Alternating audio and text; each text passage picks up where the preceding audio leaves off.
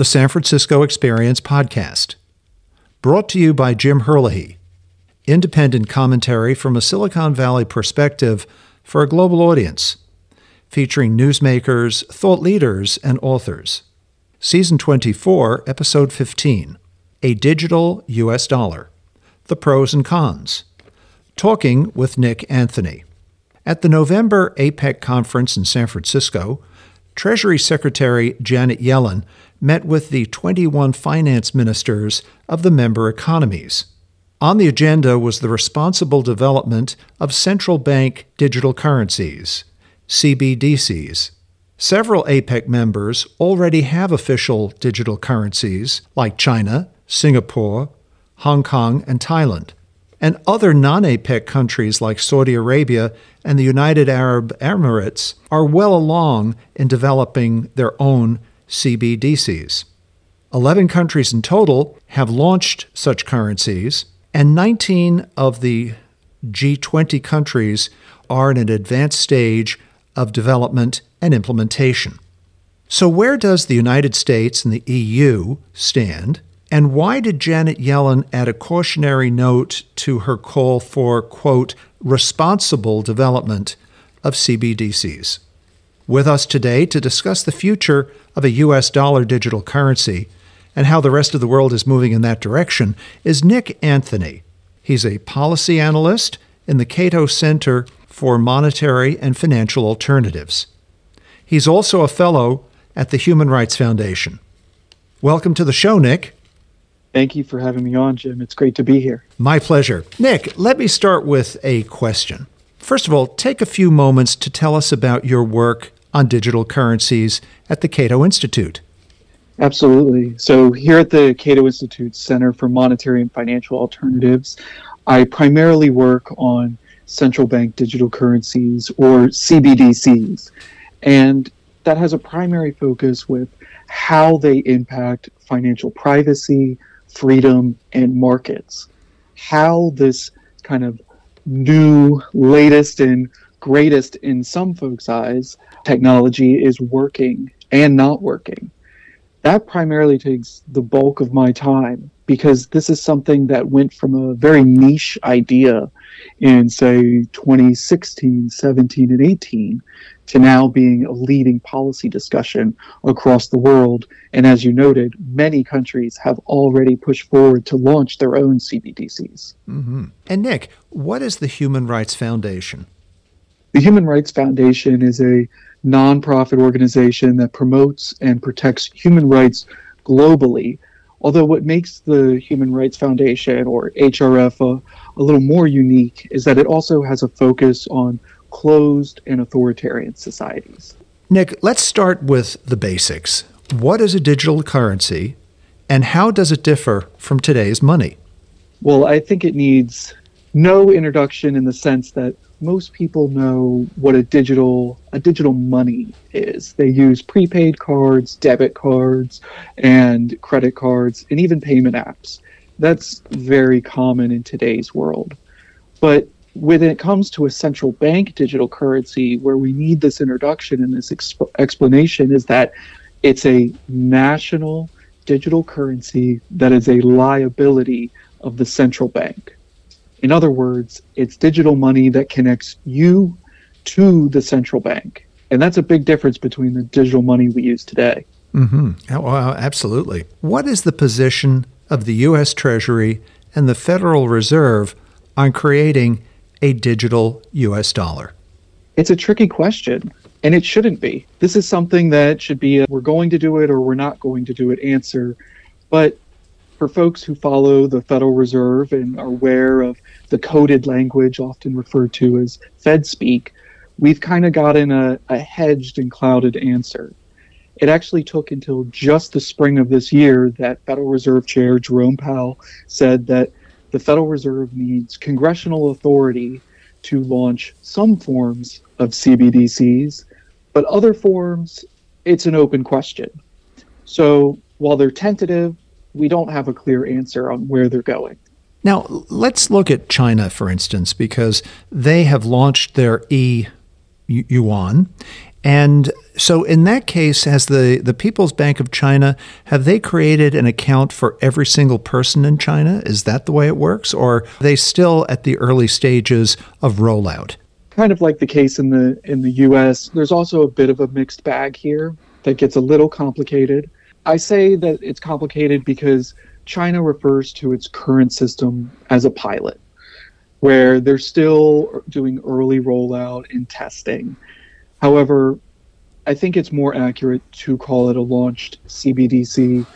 For example, in Shenzhen alone, $1.5 million was given out in CBDC through the digital yuan to about 50,000 people. So we're talking about real people using real money for real transactions. Mm-hmm. So it is launched. And to your question about though, does it have these individual accounts. It does. It has it through a payment app where you can connect it to your bank account, but you can use it directly on your phone where you have varying tiers for how much information about yourself you're willing to give up. Mm-hmm. Now, uh, obviously, if a central bank is willing to give us free money, I, I, I, would put that in the pro category. I, I don't think many of our fellow citizens would object to that free money from Federal Reserve and a free account. But what are some of the cons? You mentioned privacy. Now, and of course, in the case of China, if you were to use this wallet, this electronic wallet, every to every purchase that you made, for instance, if you were buying books, the title of books would be accessible through that wallet. I would get I, any information mm-hmm. would be available through it, and to the extent that the central bank sa- asks you what information you would like to share or not share, I think most of us, particularly with regards to China, would look at that with a very jaundiced eye as regards whether or not that's going to be respected. I, I think most of us would would say we would doubt that it would be respected. Tell us about some of the cons about having a central bank in charge of your basically issuing an account for you. And again, you, you hit on privacy. What are some of the other downsides or cons of a central bank, in our case, the Federal Reserve, issuing accounts like this for all 334 million people in the United States? Well, a very easy example is to look at the legality of cannabis across the United States, to consider how some states have decided that they want to legalize recreational cannabis use. And that poses already a bit of a problem where businesses, either dispensaries, farms, or otherwise, want to establish a proper running business a lot of times they have trouble trying to get just a today's bank account, a regular mundane business account, mm-hmm. because banks are federally regulated right. and cannabis remains illegal at the federal level. Mm-hmm. Now, we can take this example and understand better how it will have vast impacts in the future if a CBDC is issued, because I'm hard pressed to think of any situation in which the Federal Reserve is going to process a transaction for cannabis in terms of it being legalized at the state level but still illegal at the federal level. You get this clash of federal and state laws, and that's really one of the more mundane situations. You can also get into a mess where people start getting creative and see that they have these types of individual insights to people's financial activity mm-hmm. and how they can go about shaping what they're allowed to do or not to do. And unfortunately, uh, we've seen all too well in recent history that politics can be a, a volatile area. You can have retaliation from one side to the other. You can have people who really shouldn't be shaping the laws of this country uh, taking charge. And when those are the hands determining what you're able to do with your money, it only takes one or two slips down the wrong path to get to a very different world. Actually, the cannabis example is a very good one. Of course, here in California, least I'm sure you're not surprised, but here in California, the sale of uh, recreational cannabis is permitted. And of course, for the most part, that is a cash transaction. You know, people walk in with cash, they pay with cash most credit cards are not usable. And up until recently, ATM cards used to be available, but even they have been withdrawn as a method for payment for cannabis. So at this point, you have to walk in with your greenbacks and actually shell out hard cold cash to buy your cannabis. So at least you have you have a fiat currency in which to pay for that for that purchase. In the case of a CBDC, the way the law stands right now, that would be the purchase of cannabis would not be permitted through that wallet. So there's one big difference between using greenbacks or money versus a CBDC. Uh, one of the other, in terms of information, it, it, occurred to me in this era where we're concerned about uh, censorship, books have been banned and what have you. Do we really want all of our purchases, whether they are books or whatever they are, to be recorded? And again, there might be an opt out or an opt in in terms of information, but I think most people would feel that even if you opted not to share that information, there would always be a suspicion that it would be shared. Very sensitive personal information would be available at the federal level. And Americans are perhaps a little more sensitive to those privacy issues than, than people in other countries. So that's a significant issue, I would think. One of the other concerns that I've I've seen here in California, particularly with the adoption of electronic payments. And we've seen it especially in Sweden, where virtually the whole country has gone electronic. Two classes of individuals the immigrant community and the elderly community, whose adoption of electronic payment methods is much lower than the population as a whole, can be marginalized in terms of being able to buy uh, goods and services how would a CBDC deal with that reluctance on the part of, say, the immigrant population and the elderly to abandon currency, greenbacks? I do think that both are going to face particular challenges.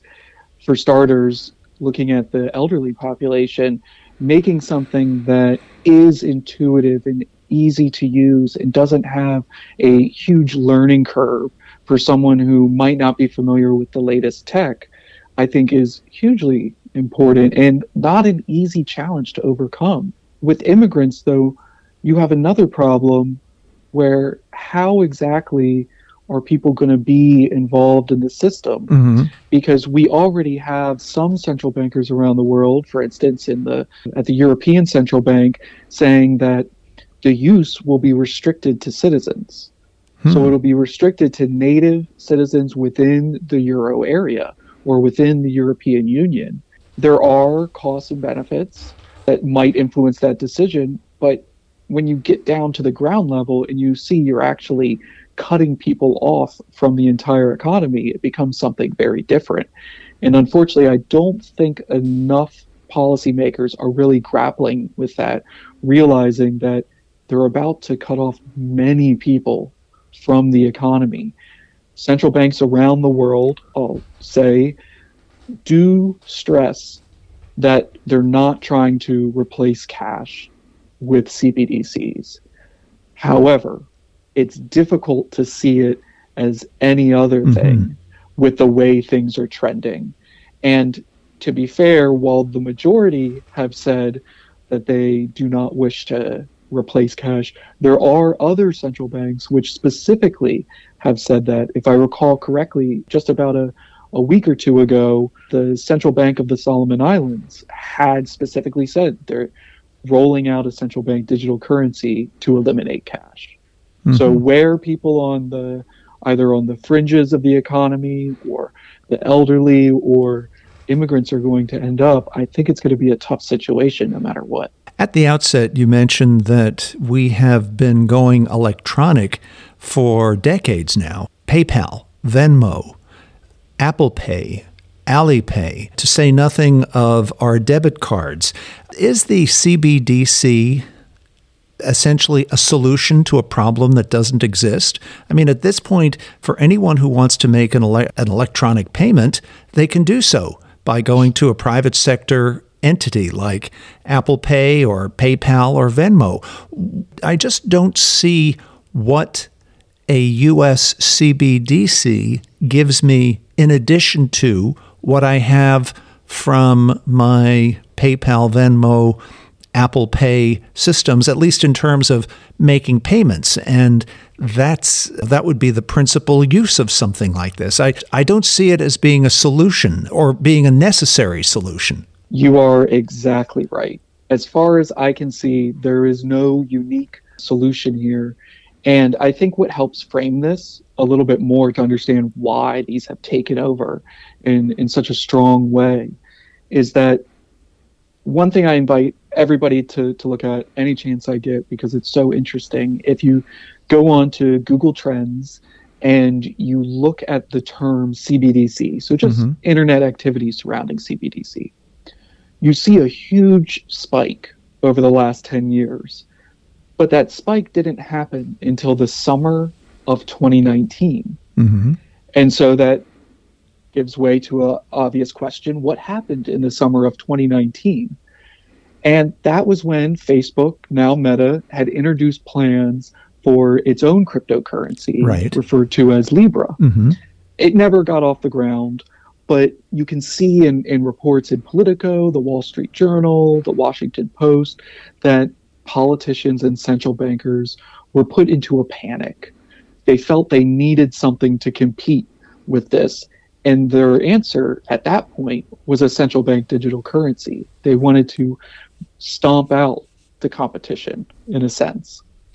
And we've gotten to this point where the only thing that was pushing that huge spike in activity was this fear of another option in the private sector.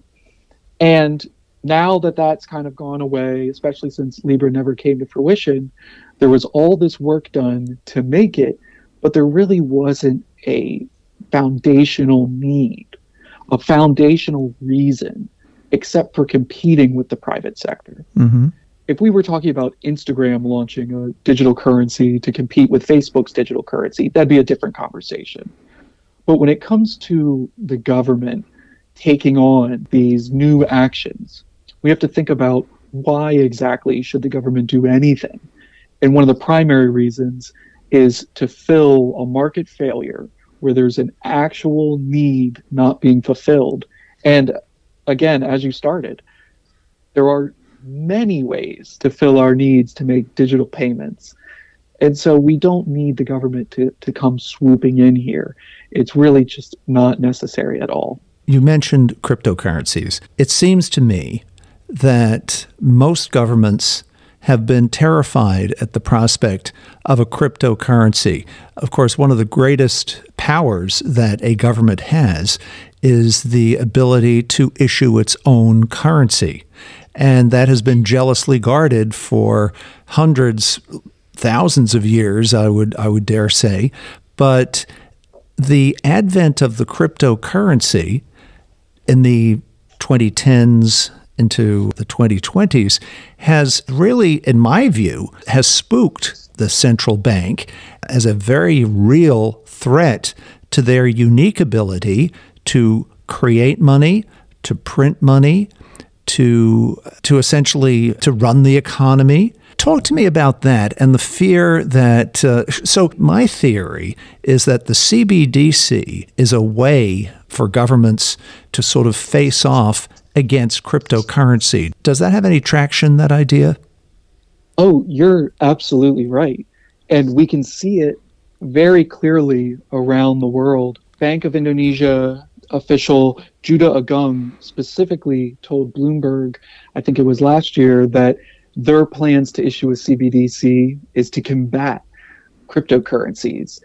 In China, just before their CBDC was introduced, they uh, levied a ban on cryptocurrency trading and mm-hmm. mining. In Nigeria, just before they introduced their CBDC, they reminded banks that they were prohibited from working with cryptocurrencies. And even here in the United States, member of Congress that signed on to one CBDC proposal also had another proposal to ban tech companies from offering financial services like cryptocurrencies. So we see this really across the world as this kind of hand in hand movement to block the rise of cryptocurrencies and then offer in or usher in central bank digital currencies. And I'll even briefly go just one further than what you said, because I think you're absolutely right that central banks have enjoyed monopoly privileges for mm-hmm. quite some time. And I think you're right that cryptocurrencies do offer a new sense of competition. And the one place I go further, though, is I'd also add I think something that's really interesting is they've also gotten people thinking about the role of money. Mm-hmm most people up until the last few years probably didn't know about the Federal Reserve or how money really works, being monetary policy and interest rates and the like. But I think one of the results of this rise of popularity of cryptocurrency is more people are just asking, what is money? Mm-hmm. What is currency? What is crypto and the like? And that's something that if you have a, a stale or stagnant monopoly, that is something that you're going to be worried about. Mm-hmm. And I'm glad to see this new sense of competition injected so that people start making better choices. But I think it's very unfortunate to see that so many governments are responded responding by banning the competition. I think if you want to make a better dollar, a better yuan, a better naira, I'm here for it. Mm-hmm. But not banning the competition. Let's go back to the role of our central bank, the Federal Reserve. Of course, that was created in 1913. So the Federal Reserve, our central bank, has been around for 110 years. In the early part of the 19th century, there was a quasi central bank called the United States National Bank, which, which failed, I think, under Andrew Jackson. So for, for the majority of our history, we have existed and our economy functioned very well, thank you very much, without a central bank. And in fact, we've even had, uh, you know, the, the existence of a federal of a of a national central bank even came into question during the recent elections in Argentina when the winner of the presidential election called for the abolition of the central bank in Argentina. Let's go back to during the 19th century, before the Federal Reserve existed. Banknotes were actually issued by banks, were they not? They were. And in fact, that's still the case, I believe, in Hong Kong, where actual Hong Kong dollar, if you look at the Hong Kong dollar, it's issued by the Hong Kong and Shanghai Banking Corporation, HSBC, which is a which is a global bank. To the extent that for much of the 19th century, probably one of the eras of the greatest economic growth in the world, it was private sector banks which issued the currency. Now, there were certainly peaks and troughs. We had more depressions, and arguably having a central monetary authority helped to smooth out the economic cycles. But the point is, most of history has not. We have functioned quite well. Our economies have functioned quite well with, without a central bank. Again, I'm playing devil's advocate here. I'm not. I'm not saying abolish the Fed or something. My, my point is, we have existed. Our economy flourished for many, many years before we had a central bank bank. And, and as I look at the emergence of these new cryptocurrencies, are there any parallels between the way the 19th century economy uh, acted when you had private banks, which were issuing their own currency? Is there a parallel there, or am I going off on a tangent?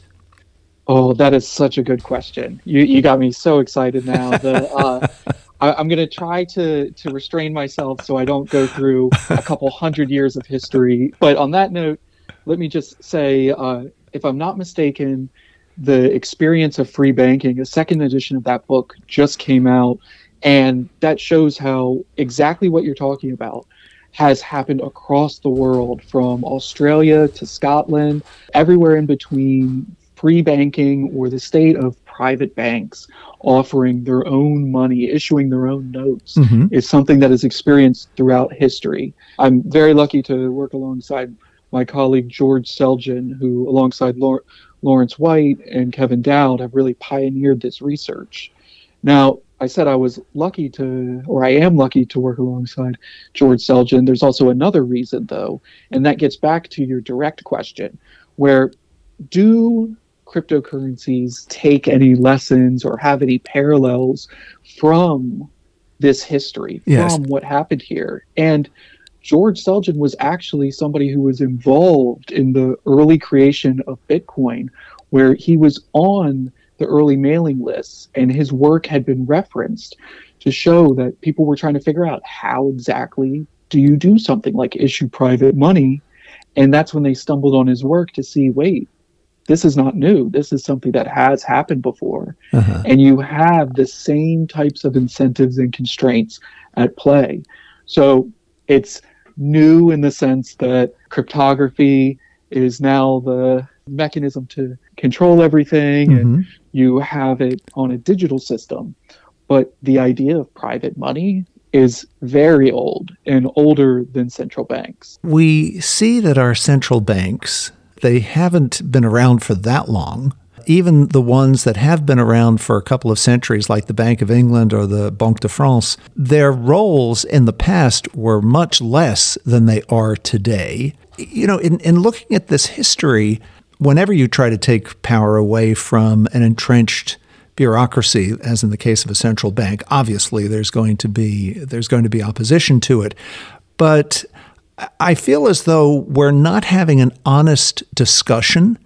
Our policymakers are not having an honest discussion with us and sharing this history of the 19th century and sort of trying to cajole us into into thinking that well well we'll give you this free uh, this free CBDC account and maybe put a couple hundred bucks into that into it, and hopefully that shuts you up. You continue to support uh, the role of the of the uh, central bank. Having the central bank being the primary supporter of central bank, I, I think that the opposite side of the story just hasn't been told. And certainly, starting with the history would be a very helpful place to start.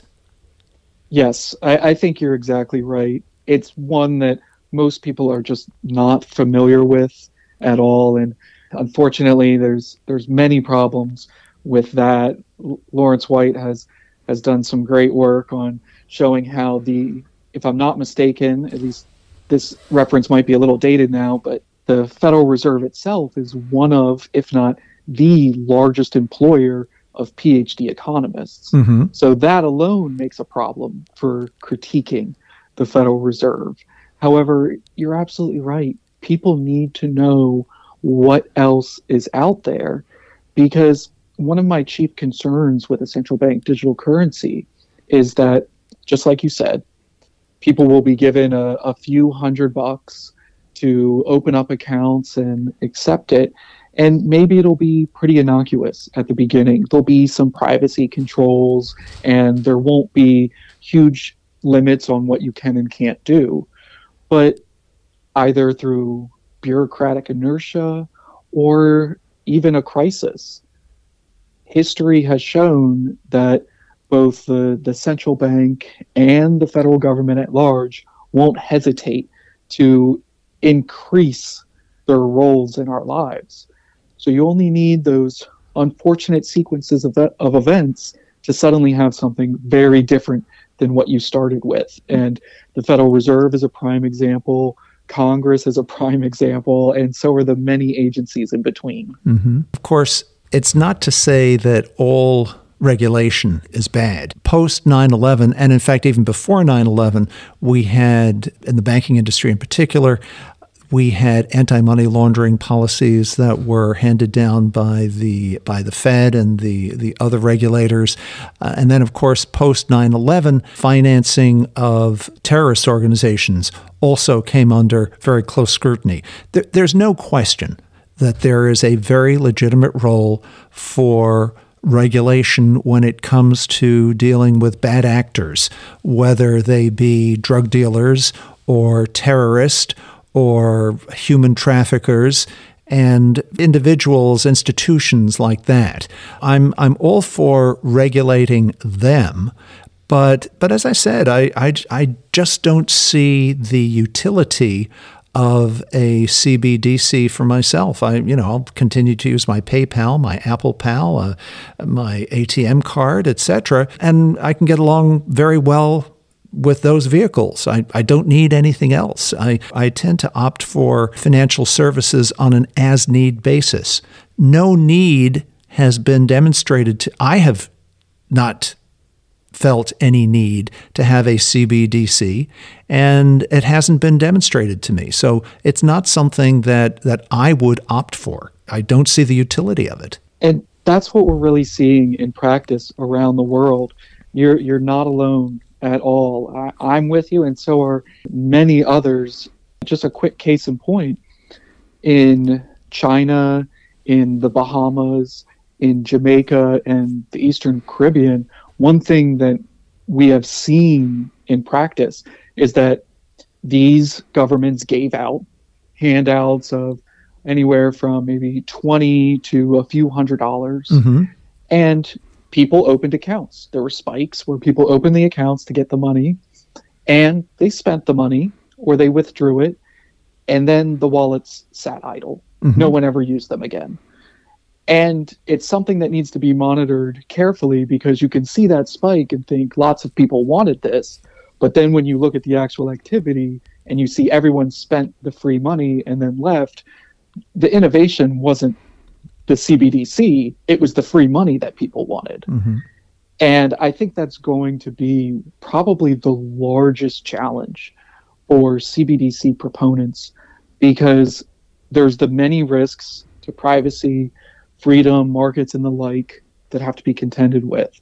But there's no reason to even approach those risks if there's no benefit in the first place, let alone a benefit to outweigh those. Mm-hmm. And we just haven't seen that. Nick, who in Washington, of course, you're located in Washington, who in Washington is the the largest proponent? What group in Washington is the largest proponent of a, a central bank digital currency for the United States?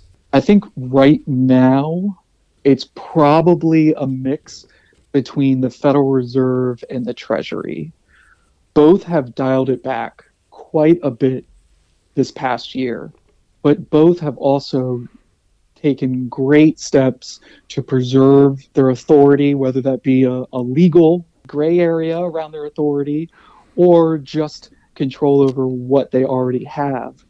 And it's something that I think needs to be watched very carefully because the pandemic was a perfect illustration of how the Federal Reserve can launch many facilities seemingly overnight without much question. Looking back now, I'm almost surprised that a CBDC wasn't launched during the pandemic itself.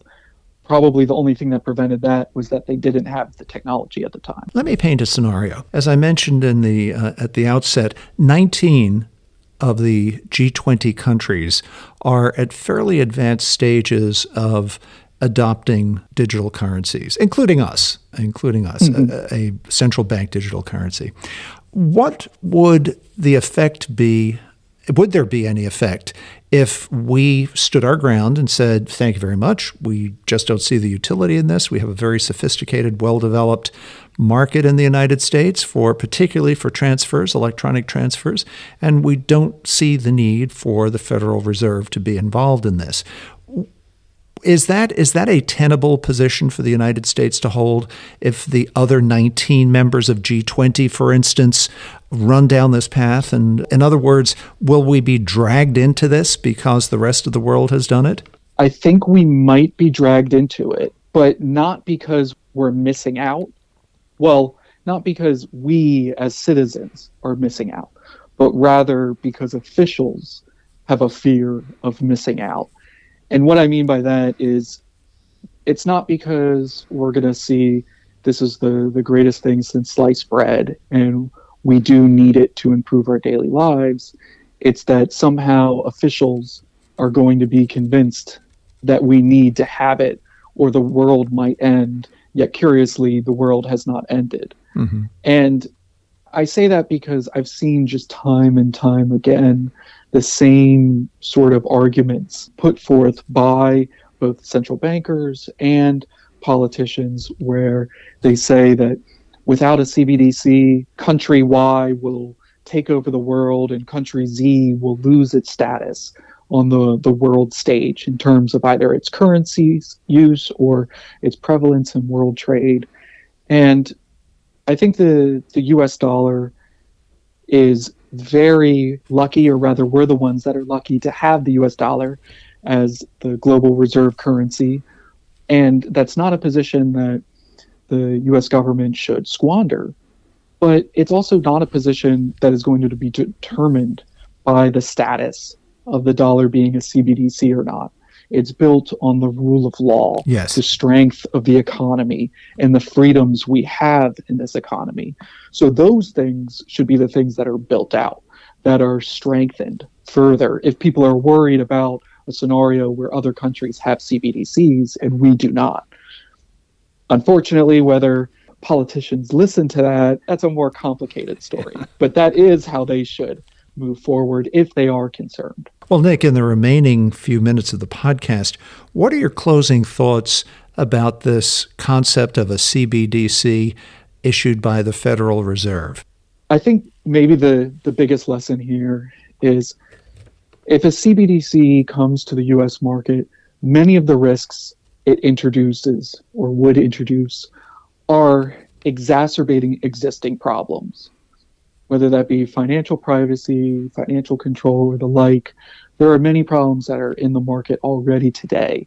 So, as this conversation evolves, make sure that you're looking at where are these problems new and where are they existing ones because even if we prevent a CBDC from being launched in the United States, that doesn't mean the story is over. There's mm-hmm. still much to be done to improve the, the U.S. economy. And Nick, how can our listeners follow you? So you can follow me on X or Twitter at Econ with Nick, or you can find all of my work at cato.org. So your Twitter handle is at Econ with Nick. Yes. Okay. Nick, I want to thank you very much for having joined us today. It's been a very illuminating conversation. I, for one, was leaning against having a CBDC, but having listened to, to your arguments, I'm now convinced it's not something I need to have at all right now. Thank you for that, that moment of clarity. Well, thank you, Jim. This has been a great conversation. I'm very glad we got to get together. I'll look forward to having you back again as this, this story continues to unfold because it's by no means is it over. Yes. And for our listeners, today's episode is number 481. Listen to us on Apple, Spotify, Pandora, 18 platforms in total, and join our listener audience in 60 countries.